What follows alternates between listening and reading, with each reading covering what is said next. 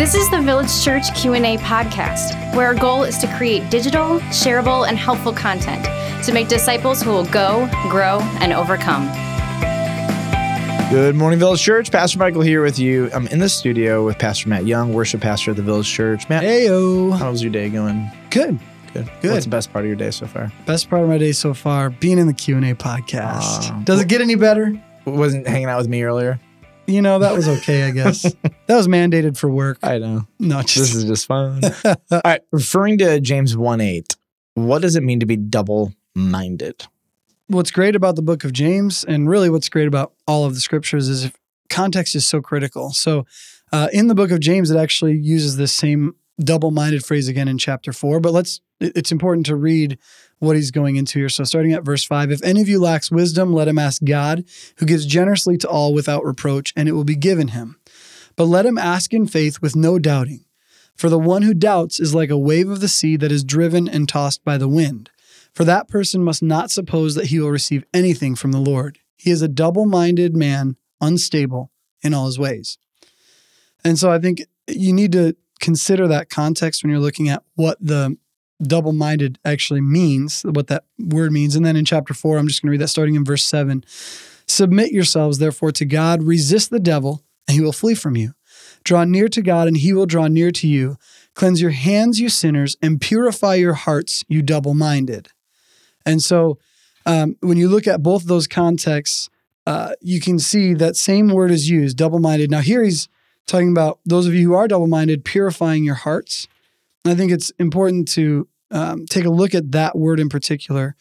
I did a, a Greek word study on this a while back, and the word that's translated here as double minded uh, is actually in other places often translated as um, like the root word where they're doing the mind is usually translated as soul in the scripture. So it's you could look at it as double souled, which is kind of consistent when you look at chapter four, where it says, Purify your hearts, you double minded, that it's not simply a matter of your mind, but ultimately, I think it's reminiscent of Jesus in um, in Matthew six when he says, uh, it talks about serving two different masters. Uh, I think that's what he's getting at here. Double minded, like double souled. Your soul is divided against itself. So, as far as being unstable in all your ways, if you if your your soul is not committed fully to Christ, if it's you're you're kind of wavering back and forth, it's just like he says, let him ask in faith with no doubting, for the one who doubts is like a wave of the sea that is driven and tossed by the wind. There's no stability there. That you're not, you know, to quote Jesus again, you haven't built your house on the rock. You know, it's on the sand, so when the storms come, it'll wash it away. And so if you're going to be double-minded, and, and that's why it requires a purification of the heart. It's not just a matter of what we think of as our mind, our physical mind, where we do our thinking exclusively, but it's more a matter of where is our heart in Mm. this.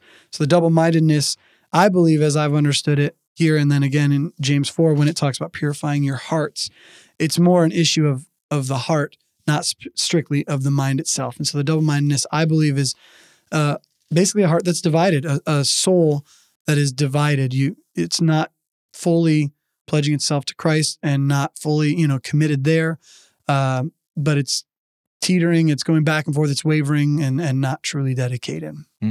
So if you're on a boat and you're just teetering, you're not able to do what you need to do. Yeah. If you're just being tossed back and forth, you're in a moment of panic and you're never going to be able to be on mission. Why does he use the word double minded?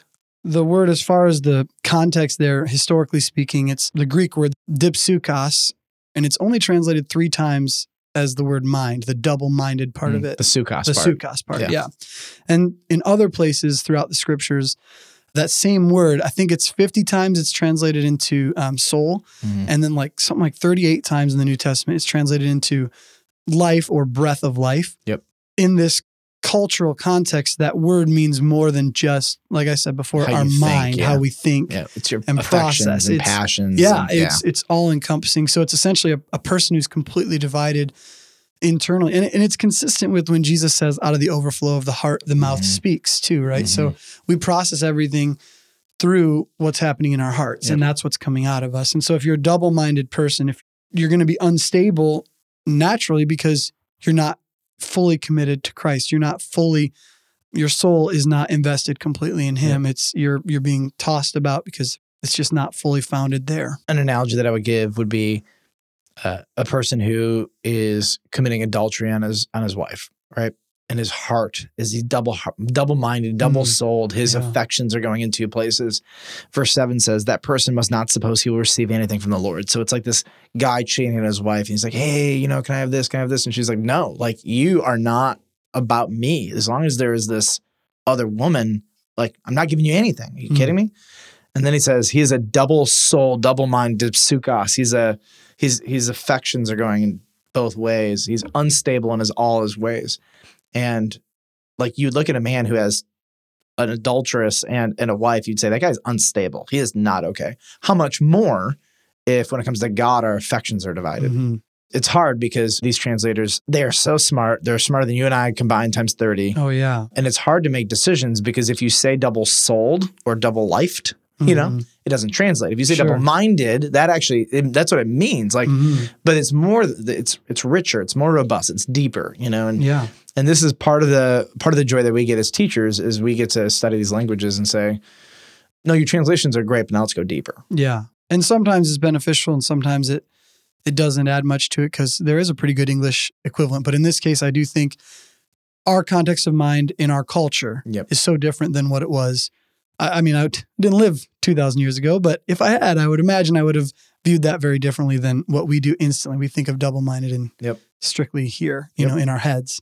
Yeah. And, uh, you know, it doesn't help if I point Yep. on a podcast. Strictly here. You can't see where I'm pointing. It is interesting though, if you think about like biologically, physically, where do you feel most things? You feel things in your chest. You don't feel them in your head. And so the gut, the stomach, the chest was a very different place for them. But when we think about our emotions and our feelings and stuff like that, we do get very heady about them because we know that the chemicals begin and end in our brain, and if you will, Hmm. and then it has different places has different places in our body where those are expressed. But um, if you didn't know all the chemistry uh, and all the biology in terms of how all this worked, I mean, there there wasn't as much focus, if you will, on the head aspect of it. Mhm. And then the Greeks did they did double down on the mind and the head, and they started to go deeper there. But just for the the Judeo culture, Mhm. much more of a focus on the heart because that is the place where you feel a lot of things uh, Mhm. physically by law. I mean, it makes sense why they go there. You know, Yeah. like courage feels like a place where you have to muster it in your stomach, and when you're nervous, it's in your stomach. You know, the guts, the bowels. Yeah. So this is a great question. Um, anything you want to add um, other than don't be double minded because Yeah. it doesn't make God happy, and then you don't get anything you want. Well, right. Well, Yeah. I think the solution to that, if you're wrestling with being fully committed to Christ, obviously dive into the word, but look at what James says purify your hearts. And Mm. That means going before the Lord and admitting, you know, these things, asking the Spirit to search you and show you, okay, I feel like I'm I'm divided here. I I, I wanna I wanna honor Jesus, but I'm being pulled in this direction too. And um, you're in good company. The Apostle Paul dealt with that too in Romans 7. So don't feel like it's insurmountable. Mm. Go to Christ and ask Him to purify your heart before Him Yep. and let the Spirit do the work that He can do and make you single minded.